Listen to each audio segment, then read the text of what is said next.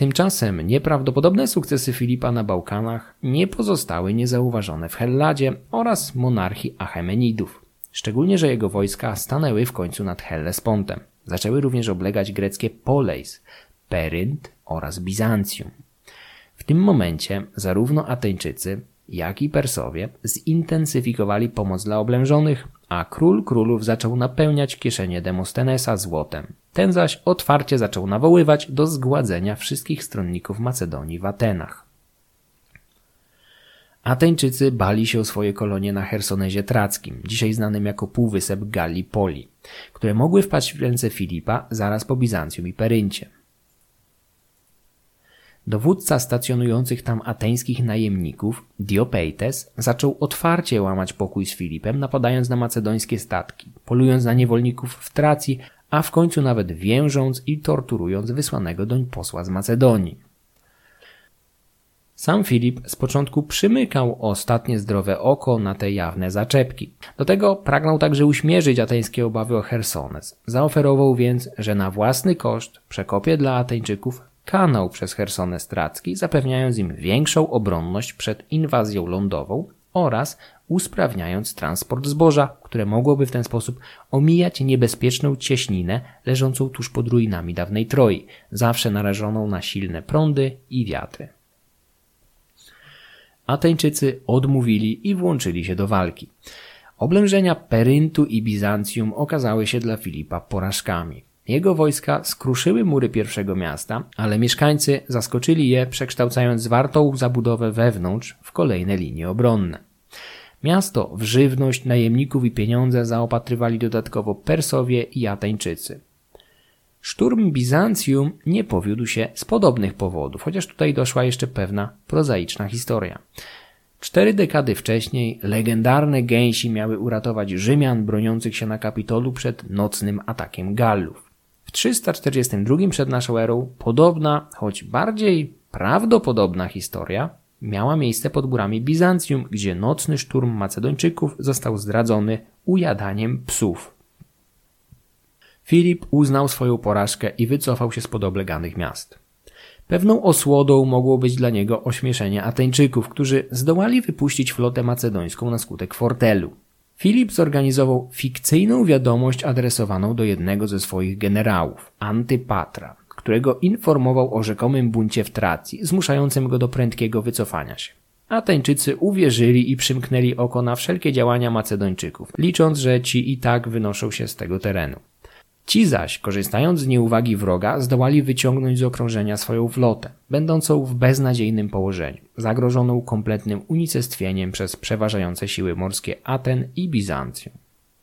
Podczas walk o miasto nad Hellespontem Ateńczycy na własnej skórze poczuli to, czego najbardziej się obawiali. Flota Filipa zdołała przechwycić 230 statków ze zbożem płynącym w kierunku Hellady.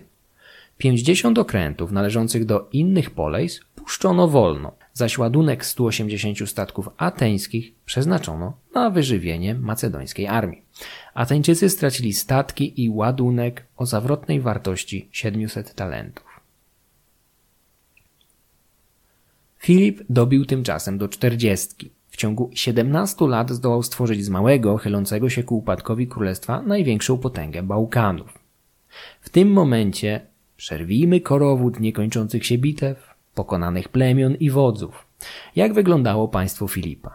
Jak wyglądał jego dwór? Zakres spoczywającej w jego rękach władzy? Wreszcie, jaki był Filip prywatnie? Monarchia macedońska była państwem powstałym na styku przebiegającym pomiędzy helleńskimi miastami-państwami a bałkańskimi plemionami. Do tego mogły także dochodzić inspiracje z nie tak odległej Persji, która przez 3 dekady V wieku przed naszą erą rządziła zresztą Macedonią. Filip, podobnie do swoich poprzedników, starał się krzewić w swoim kraju zwyczaje i kulturę grecką. Wychowawcą następcy tronu, syna Olimpias, został przecież sam Arystoteles, cieszący się przyjaźnią samego Filipa. Król miał w dowód uznania odbudować rodzinne miasto filozofa Stageirę i pozwolić mu stworzyć z nowej polis poletko doświadczalne dla własnych teorii politycznych. Dwór macedoński pełen był helleńskich poetów, uczonych, filozofów i lekarzy, którzy z łatwością znajdowali w Filipie hojnego mecenasa. Król Macedonii był najbogatszym człowiekiem Hellady, gdyż przysługiwał mu niepodważalny monopol na wszystkie kopalnie, lasy zdatne pod wyrąb drewna oraz ziemie zdobyte włócznią, czyli podbite w toku działań wojennych. Dysponował więc olbrzymimi jak na greckie warunki bogactwami, które chętnie wykorzystywał. Jego władza była niemal absolutna, chociaż musiał liczyć się z tradycją oraz zdaniem Zgromadzenia Macedońskiego. W toku badań nad monarchią macedońską niektórzy, nawet wybitni badacze pokroju Nikolasa Hammonda, uciekali się niejednokrotnie do zbyt daleko posuniętych hipotez, jakoby Macedonia była monarchią konstytucyjną ze zgromadzeniem obdarzonym dużymi uprawnieniami, do tego rozbudowaną biurokracją, a nawet własnym systemem edukacyjnym dla chłopców. Rzeczywistość była skromniejsza i bardziej chaotyczna. Proces elekcji króla nigdy prawdopodobnie nie został skodyfikowany. Kraj nie dysponował rozbudowaną administracją, a o edukacji mas nie ma nawet co marzyć. Filip, podbijając sąsiadów, często pozostawiał pokonanych wodzów na ich dotychczasowych stanowiskach, oczekując jedynie dziesięciny, 10% podatku od przychodów z rolnictwa bądź handlu, do tego wsparcia militarnego oraz nierobienia kłopotów. Tolerancyjność dla miejscowych zwyczajów i organizacji plemiennej mogła brać się z rozsądku albo z braku możliwości do wprowadzenia silniejszej kontroli na podbitych ziemiach. Totalitarne państwo można było wprowadzić jedynie w małym polis, jak Sparta, zamieszkanym przez jednolitą kulturowo populację. W imperium Filipa byłoby to niemożliwe. Historyk Teopomp, który często ganił króla, przyznawał, że Filip z wielu ludów i plemion stworzył jedno królestwo i jeden lud. Po części odbyło się to w ramach odgórnie zaplanowanego przetasowania ludności wewnątrz imperium. Na rozkaz króla niektórzy mieszkańcy Macedonii przenosili się na świeżo zdobyte obrzeża, chociażby w okolicy jeziora Ochryckiego. Z kolei dziesiątki tysięcy Scytów czy Ilirów deportowano na południe, gdzie z dala od poprzednich siedzib i rodaków stanowili mniejsze zagrożenie. Do tego podlegali obcym wpływom kulturowym, szczególnie powolnej hellenizacji, która była efektem ubocznym zmiany miejsca zamieszkania. Hellenizacja w monarchii macedońskiej nie była przymusowa, władca nie miał do tego wystarczających środków. Niedolę przesiedlanych plemion oraz samych Macedończyków często podkreślał Teopomp, chociaż nie wiadomo, na ile rzeczywiście sami przesiedlani podzielali jego przekonania. Warto tutaj zaznaczyć, że deportacja pokonanej ludności była bardzo łagodną polityką w ówczesnych warunkach, gdzie standardem było zwyczajne sprzedawanie tysięcy jeńców w niewolę. Macedonia za Filipa była krajem o bardzo niewielkim odsetku niewolników. Ludność opierała się na wolnych rolnikach, pasterzach, rzemieślnikach. Populacje deportowane z Ilirii, Tracji czy Scytii najprawdopodobniej zachowywały nominalną wolność osobistą, chociaż trudno mówić tu o pełnej wolności. Ludność nie dysponowała prawem do swobodnego przemieszczania się czy emigracji do sąsiedniego kraju bądź nawet prowincji tego samego państwa. Król, pomimo szerokiej władzy, miał też swoje obowiązki. Był również nadzwyczaj przystępny. Opowiada o tym kilka historii. Na władcy ciążyły obowiązki sędziego, a prości ludzie mogli się do niego zgłaszać ze swoimi sprawami. Pewnego razu, po raz kolejny, starała się do Filipa dostać jakaś starsza, biedna kobieta, ale ten zbył ją, tłumacząc, że nie ma czasu. Kobieta z miejsca zrugała go, mówiąc, że skoro nie ma czasu, to niech przestanie być królem.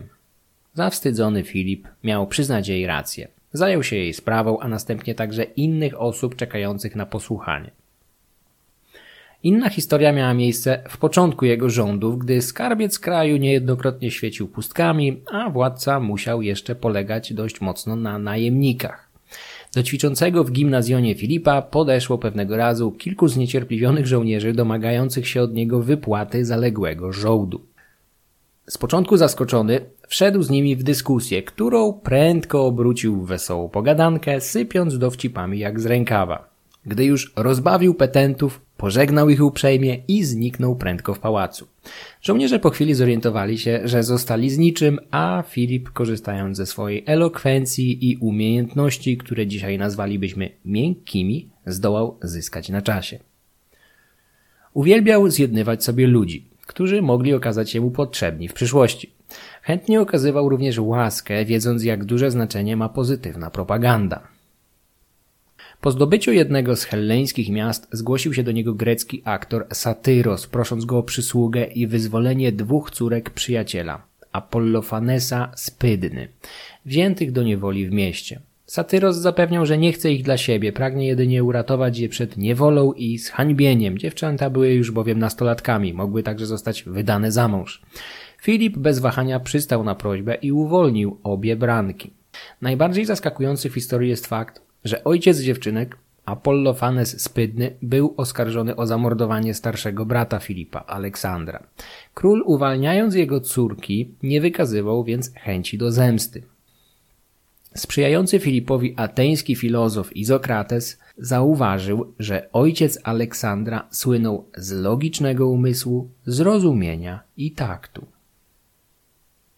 Naturalnie była też druga strona medalu. Władca bywał porywczy. Miał własnoręcznie zabić jednego z chłopców królewskich, który wykazał się wobec niego jakimś szczególnym nieposłuszeństwem.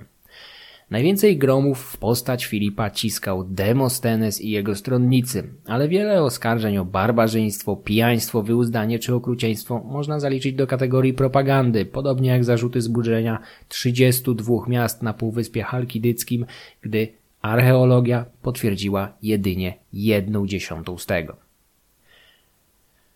W oczach Greków szczególnie źle wyglądały typowo macedońskie nawyki króla, jak poligamia i skłonność do nadużywania alkoholu, szczególnie nierozcieńczonego wina, pitego akratos, czyli bez wykorzystywania kraterów do mieszania wina z wodą.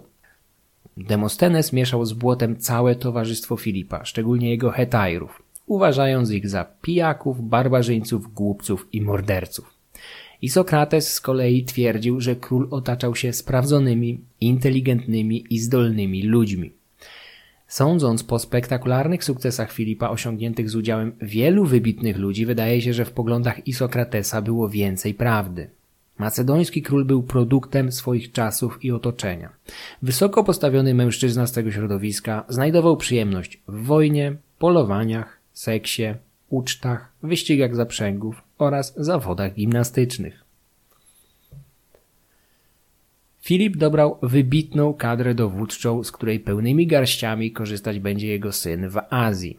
Antypater, Parmenion, Krateros, Kleitos Czarny czy Grek Eumenes, dworski sekretarz, a potem jeden z diadochów króla Azji. Często nieprzychylny Aleksandrowi historyk Peter Green przyznawał, że ciężko byłoby w historii świata znaleźć drugi tak kompetentny sztab, jak ten, który towarzyszył synowi Filipa w podboju Persji. Duża część jego członków wybiła się w kampaniach jego ojca.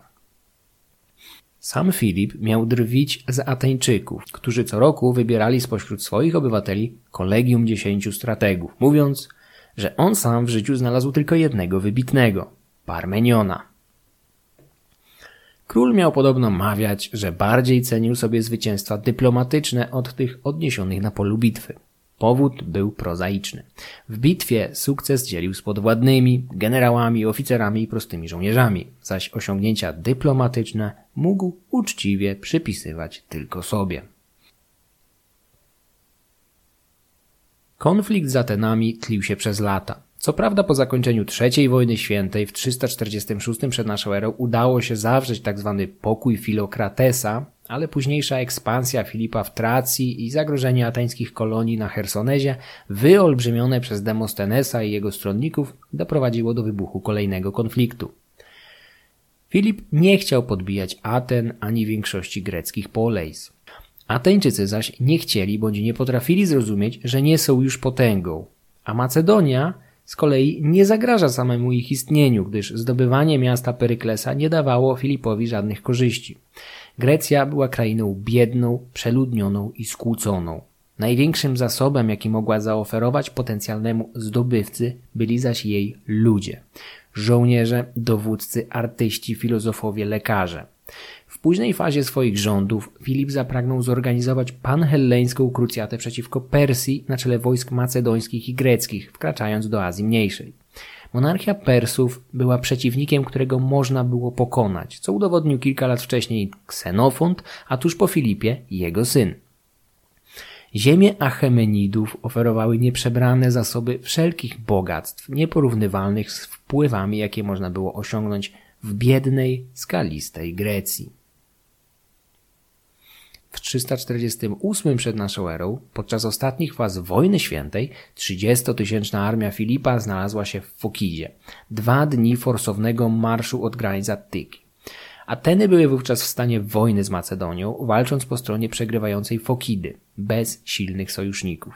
Filip mógł wówczas z łatwością wkroczyć do osłabionej Attyki i zadać jej śmiertelny cios, do czego zresztą namawiali go jego sprzymierzeńcy z Teb, zawsze chętni do udziału w zniszczeniu odwiecznego wroga. Król Macedonii nie wykorzystał tej możliwości, nie zaatakował Ateńczyków, którzy z kolei oczekiwali już wówczas końca. Pomimo tych wyraźnych sygnałów niechęci do eskalacji wzajemnych konfliktów, Ateńczycy pod wodzą Demostenesa ciągle szukali sposobu na pokonanie Filipa oraz w pewnym sensie wywołanie otwartego konfliktu z nim. Wielki mówca rozumiał, że Macedonia nie chce zniszczyć Aten, ale zdawał sobie także sprawę, że sojusz z nią, przyjęty po wojnie świętej w ramach pokoju Filokratesa, stawiał jego miasto w pozycji słabszego partnera. Dlatego, gdy tylko było to możliwe, Ateńczycy za jego namową łamali układy i nie przysyłali Filipowi wsparcia w kolejnej, 4. już wojnie świętej, która wybuchła zaledwie kilka lat po trzeciej. Tym razem ziemię poświęconą Apollonowi zaorali mieszkańcy lokryjskiej Amfissy, za co zresztą zostali wyklęci przez Amfiktionię, a centralna Hellada znowu stanęła w ogniu bratobójczej wojny, którą zakończyła dopiero interwencja Macedonii. W konflikcie z Atenami Filip zawsze był o krok przed swoim przeciwnikiem, choćby ze względu na korzyści wynikające z różnicy ustrojowej. Demokratyczne Ateny były dla Macedończyka przejrzyste, ponieważ wszystkie ważne decyzje wymagały publicznej debaty, a w mieście działało sprzyjające mu stronnictwo. On zaś, jako jedynowładca, był w stanie podejmować decyzje samotnie bądź w wąskim gronie zaufanych doradców, a następnie błyskawicznie wcielać je w życie. W 339 przed naszą erą, wracając z kolejnej wyprawy przeciwko Scytom, Filip wracał do Pelli przez ziemię trackich Tryballów, wojowniczego plemienia znanego z nieustępliwości i agresywności. Tryballowie wiedzieli, że Macedończycy wiozą olbrzymie bogactwa zrabowane w Scytii, w skład których wchodzić miało 20 000 niewolników, drugie tyle drogich klaczy rozrodowych oraz nieprzebrane skarby, szczególnie złoto, z zamiłowania do którego zawsze znani byli Scytowie. Tryballowie zażądali od Filipa udziału w łupach w zamian za przejście. Król odmówił, decydując się wyrąbać sobie drogę mieczem. Finalnie jego wojsko zdołało przebić się przez wąskie przełęcze, ale koszt był niewspółmierny do sukcesu. Dużą część łupu stracono, zaś sam Filip otrzymał prawdopodobnie najcięższą ranę w swoim życiu. Jeden z trackich wojowników miał cisnąć wenio szczepem tak mocno, że grot i drzewce przeszyło nogę króla, zabijając dodatkowo konia, którego dosiadał. Rana była poważna, ale zdołała się zagoić, chociaż Filip nigdy nie powrócił już do pełnej sprawności. Relacje jego współczesnych różnią się w szczegółach, ale większość jest zgodna co do tego, że od spotkania z Tryballami syn Amyntasa był chromy i powłóczył jedną z nóg. Co ciekawe, znaleziska z grobowców z Werginy potwierdzają starożytne relacje, rodząc jednocześnie wiele pytań. Wysoki mężczyzna, pochowany w grobowcu 1, faktycznie nosi na lewej nodze ślady rany kłutej, odniesionej na skutek penetracji grotu, włóczni bądź oszczepu. Grot ten kompletnie przeszył jego staw kolanowy, wiercąc olbrzymią dziurę pomiędzy piszczelą a kością udową. Gojenie się rany nie zdeformowało co prawda zbytnio samych kości, ale doszło do stanu znanego jako ankyloza. Nowy materiał kostny, narastający w miejscu uszkodzenia, połączył ze sobą piszczel i kość udową. Mężczyzna z grobowca 1 przeżył, ale był kaleką powłóczącym sztywną nogą. Szczegółowe badania kości z tego pochówku przeprowadzono dopiero w 2015 roku i są one jednym z głównych argumentów za umiejscowieniem Filipa w tym właśnie grobowcu. Problem nie jest jednak rozwiązany, bowiem w grobowcu numer 2 znajduje się również wiele elementów sugerujących za pozostawieniem króla właśnie tam. Podczas wykopalisk Manolis Andronikos natrafił w grobowcu numer 2 na kilka par brązowych nagolenników, które były wyraźnie robione na wymiar dla człowieka o nierównych bądź zdeformowanych na skutek obrażeń piszczelach. Nagoleniki z tamtego pochówku również pasują do informacji o kalectwie Filipa, który miał zostać ciężko ranny w 345 przed naszą erą w walce z Ilirami oraz 6 lat później z ręki Tryballów. Ciężka rana nie przeszkodziła Filipowi zaangażować się w IV wojnę świętą oraz przy okazji ostatecznie rozprawić z opozycją w centralnej Helladzie. W tym roku stało się to, czego król Macedonii zawsze chciał uniknąć. Zawiązano sojusz pomiędzy Atenami i Tebami, które również czuły się zagrożone potęgą północnego królestwa. Wciągnięcie do wojny Teb było wielkim sukcesem Demostenesa, który podczas płomiennej przemowy w beockim mieście miał wygrać słowny pojedynek z najlepszym mówcą Filipa, Pytonem. Ateny do perfekcji opanowały sztukę walki do ostatniej kropli krwi swoich sojuszników. Tak było w przypadku Olintu, tak miało być również tym razem w przypadku Teb.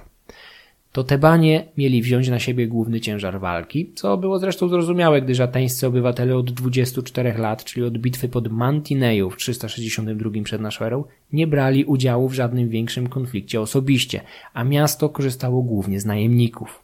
Teby dysponowały najsilniejszą armią lądową wśród greckich poleis, z czego zdawał sobie sprawę Filip. W nadchodzącej kampanii zakończonej pod Cheroneją będzie się starał unicestwić wojsko Teb, zadając jednocześnie jak najmniejsze straty Atenom. Armia macedońsko-tesarska pod wodzą Filipa wkroczyła do centralnej Grecji, a napotykając blokadę Termopil ruszyła na południe. Wszystkie przejścia pomiędzy górami były strzeżone przez wojska Aten, Teb i sojuszników, ale Filip zdołał przedrzeć się, wykorzystując ten sam podstęp, co kilka lat wcześniej w Tracji. Wysłał posłańca z fikcyjną wiadomością o buncie na północy, wymagającym wycofania armii. Zaczął również pozorowany odwrót. Grecy, którzy pojmali tego wysłannika, jednocześnie przechwytując wiadomość celowo podsuniętą im do rąk, uwierzyli w nią. Zakładali bowiem, że Filip nie może być aż tak głupi, aby spróbować tego samego podstępu 2 razy pod rząd. Widząc macedoński odwrót, greccy hoplici zaczęli świętować, tak jakby wygrali wojnę. Nim zdążyli się zorientować w swojej pomyłce, na ich karki nocą spadły wojska macedońskie, eliminując z walki tysiące hoplitów, głównie najemników. Teby, Ateny i ich sojusznicy zdołali przegrupować siły i zorganizować obronę pod beocką wioską Cheroneją. Tutaj 2 sierpnia 338 przed naszą erą doszło do decydującej batalii w czymś, co po latach miało być określane mianem greckiej wojny o niepodległość. Armie obu stron były porównywalnej wielkości, z lekką przewagą sił sojuszników. Na korzyść Filipa przemawiało jednak olbrzymie doświadczenie jego armii, ukształtowanej w ciągu 20 lat niemal zawsze zwycięskich wojen. Z Macedończykami po drugiej stronie mogli równać się jedynie Tebanie. Niedoświadczeni Ateńczycy stojący na lewym skrzydle już na samym początku walki dali się wciągnąć w pozorowany odwrót prawego skrzydła macedońskiej falangi dowodzonej osobiście przez samego króla. Ateńczycy ruszyli bezmyślnie za wrogiem, pozostawiając lukę w linii, którą starali się wypełnić sojusznicy z mniejszych poleis, tworząc kolejną lukę w centrum, którą z kolei starali się zapełnić Tebanie. Nie zdążyli jednak, albo nie byli w stanie. W przerwę pomiędzy oddziałami Greków wpadła kawaleria, brawurowo dowodzona przez 18-letniego Aleksandra, otaczając siły Teb. Bitwa skończyła się kompletną katastrofą i rejteradą greckiej armii. Na polu walki zostały tysiące hoplitów. Większość jednak uciekła. Wśród nich Demostenes, który nie mając żadnego doświadczenia bojowego, pragnął jednak spełnić obywatelski obowiązek i dać przykład. Być może liczył, że pod Cheroneją powtórzy się maraton. Powtórki z historii nie było. Klęska była kompletna.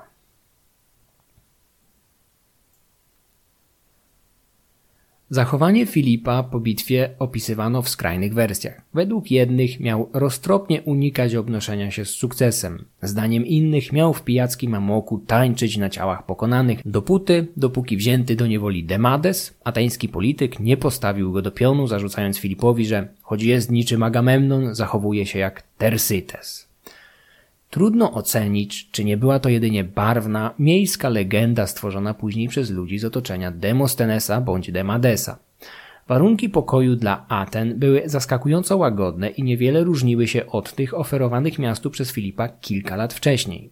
Jeńców ateńskich zwrócono za darmo, a prochy poległych odwiozła do miasta honorowa procesja, w której jechał następca tronu Aleksander oraz generał Antypater. W historii antycznej Hellady taki hołd oddany poległym pokonanej strony jest niespotykanym fenomenem. Pokonanych wrogów zazwyczaj haniebnie poniżano. Akt miał na celu skłonienie Aten do zaprzestania walki oraz sojuszu. Teby potraktowano znacznie surowiej. Tebanom nakazano zapłacić za wykup nie tylko jeńców, ale nawet ciał poległych. Okręg Oropos należący do Beotów oddano Ateńczykom, aby jątrzyć problemy i konflikty między dwoma miastami w przyszłości i uniknąć kolejnego sojuszu pomiędzy nimi. Pod Heroneją wyginął cały tebański święty zastęp, elitarny oddział liczący około 300 hoplitów, których zdaniem niektórych łączyło znacznie więcej od przyjaźni i braterstwa broni. Filip mógł znać niektórych z nich albo ich oficerów jeszcze z czasu swojego pobytu w Tebach przed 20 laty. Poległym Tebanom ze świętego zastępu oddano najwyższe honory. Król Macedonii rzucił Helladę na kolana, ale nie zamierzał bezwzględnie wykorzystać zwycięstwa. W głowie miał ciągle radę Epaminondasa, który zalecał tym, którzy wygrywali orężem, rządzić pokonanymi życzliwością. Oszczędził więc Ateny, a jeszcze wcześniej ocalił przed zagładą Fokejczyków, których ich sąsiedzi z Lokrydy i Beocji chcieli po prostu wymordować. Za radą Filipa Fokidę jedynie zdemilitaryzowano, a ludność wygnano z miast na wieś, obciążając corocznym trybutem dla Apollona, tak aby mogli odpracować zrabowane bogu skarby. Filip ogłosił utworzenie swojego największego dzieła – Związku Korynckiego, czyli federacji wszystkich greckich miast-państw, które od teraz musiały zaprzestać wojen i wprowadzić koinę eirene, pokój powszechny. Wszystkie spory i konflikty miały być rozstrzygane na radach związku podczas spotkań, które można porównać do czegoś na kształt dzisiejszego ONZ lub Unii Europejskiej. Chociaż w sumie związek miał bardziej charakter sojuszu militarnego. Wszystkie poleis miały głosy w Związku Koryńskim, a ich ilość była zależna od posiadanych sił zbrojnych. Filip nie ukrywał swoich zamiarów. Zamierzał wykorzystać związek do spacyfikowania Hellady oraz przekierowania jej zasobów militarnych z bezmyślnych walk wewnętrznych na ambitniejsze przedsięwzięcia, przede wszystkim zaś wojnę z Persją. Łączne siły wojskowe, które zadeklarowały wszystkie miasta państwa należące do związku, miały wynosić 200 000 piechoty oraz 15 000 kawalerii. Gdyby chociaż część z tej siły wykorzystać na kampanię przeciwko osłabionym wojnami domowymi Persom, zwycięstwo byłoby niemal pewne. Do związku przystąpiły wszystkie miasta państwa za wyjątkiem Sparty oraz poleis kreteńskich. Przypadek Sparty był dość szczególny. Filip bowiem, chociaż nie walczył z nią, liczył na jej wsparcie militarne. Zaprosił więc króla Agisa na obrady związku do Koryntu. Ten jednak odmówił. W tym miejscu nastąpił słynny listowny dialog, w którym Filip ostrzegł króla Sparty, że jeżeli on najedzie Lakonię, Sparta zostanie zniszczona i nigdy więcej nie powstanie z popiołów. Spartanie zaś w swoim oszczędnym, lakonicznym stylu odpowiedzieli mu jednym słowem – jeżeli. Riposta była cięta i bardzo inteligentna, ale król Macedonii nie zostawił jej bez odpowiedzi. Najechał Lakonię razem z greckimi sojusznikami zawsze gotowymi do zniszczenia znienawidzonego spartańskiego sąsiada. Armia macedońska paliła i niszczyła wsie oraz peryferia Sparty. Wstrzymała się jednak od ataku na samo miasto, w którym do ostatniej walki gotowało się przynajmniej kilka tysięcy Spartiatów. Filip wiedział, że odniósłby kompletne zwycięstwo, ale okupiłby je na pewno sporymi stratami, co przed planowaną wyprawą na Persję nie byłoby zbyt rozsądnym posunięciem. Poza tym zniszczenie Sparty nie leżało w jego interesie, a tym było trzymanie w ryzach jej sąsiadów na Peloponezie. Gdyby ostatecznie zabrakło Sparty, z pewnością ich sojusz z Macedonią stałby się znacznie bardziej chwiejny.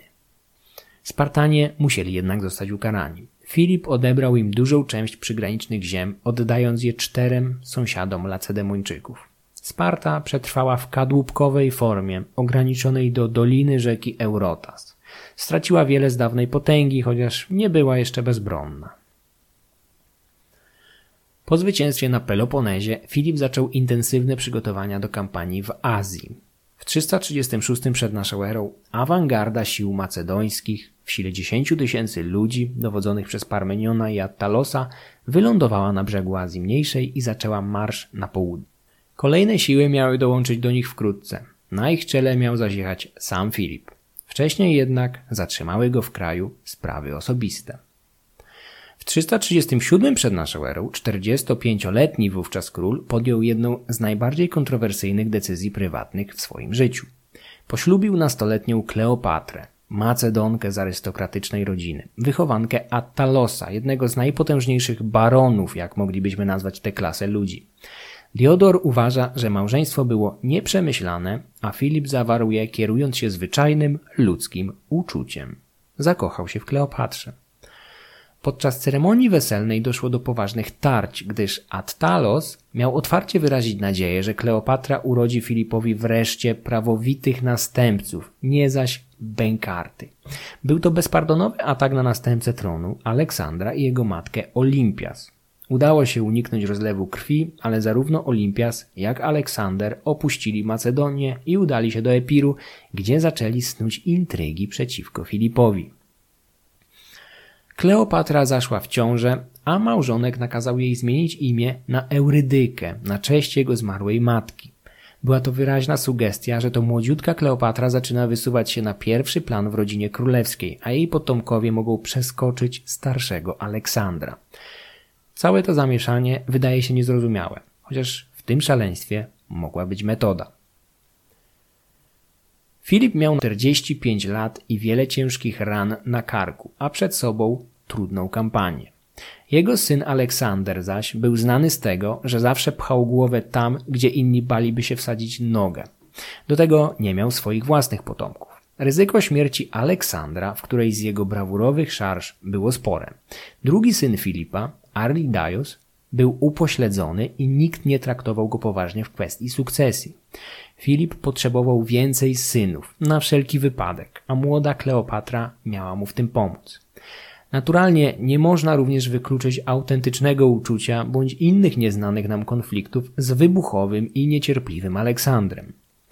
Poprzednie małżonki króla były w większości w wieku, w którym prawdopodobieństwo urodzenia przez nie kolejnych dzieci było mało prawdopodobne. Niektóre zaś mogły być bezpłodne. Po kilku miesiącach rodzinnych konfliktów Filip zdołał pogodzić się z Aleksandrem i Olimpias. Oboje powrócili więc do Macedonii, a symbolem ich pojednania miały być zaślubiny brata Olimpias, Aleksandra z Epiru, z jedną z córek Filipa z innego związku, Tessaloniką. Podczas uroczystych obchodów wesela w teatrze w Aigai, prawdopodobnie tym samym, który odkopano tuż obok fundamentów tamtejszego pałacu, Filip został zaatakowany sztyletem przez pauzaniasza z Orestis, członka swojej własnej gwardii i zakuty na śmierć. Motywy działania pauzaniasza były kontrowersyjne, ale wydaje się, że najbardziej wiarygodne wytłumaczenie przedstawił współczesny wydarzeniom i dobrze poinformowany Arystoteles. Pauzaniasz z Orestis miał być jednym z ulubieńców Filipa. Być może łączyły ich również związki natury erotycznej. Z czasem jednak jego wpływy przy królu osłabły. Natomiast u boku władcy pojawił się młodszy chłopiec, również noszący imię Pauzaniasza. Odtrącony ulubieniec zaczął oczerniać swojego młodszego imiennika w wyjątkowo niewyszukany sposób, posądzając go o wyuzdanie seksualne, o czym dowiedział się młodszy chłopiec. Młodszy Pauzaniasz opowiedział o wszystkim swojemu krewnemu Attalosowi, temu samemu, który opiekował się Kleopatrą i wydał ją za mąż za Filipa. Filip wyruszył na swoją, jak się miało okazać, ostatnią kampanię przeciwko iliryjskiemu renegatowi Pleuriasowi, którego zdołał wytropić i zagnać do pułapki. W trakcie walki coś jednak poszło nie tak, a osamotnionego króla, walczącego jak zazwyczaj w pierwszej linii, zaatakowało kilku Ilirów, ciskając weń oszczepami.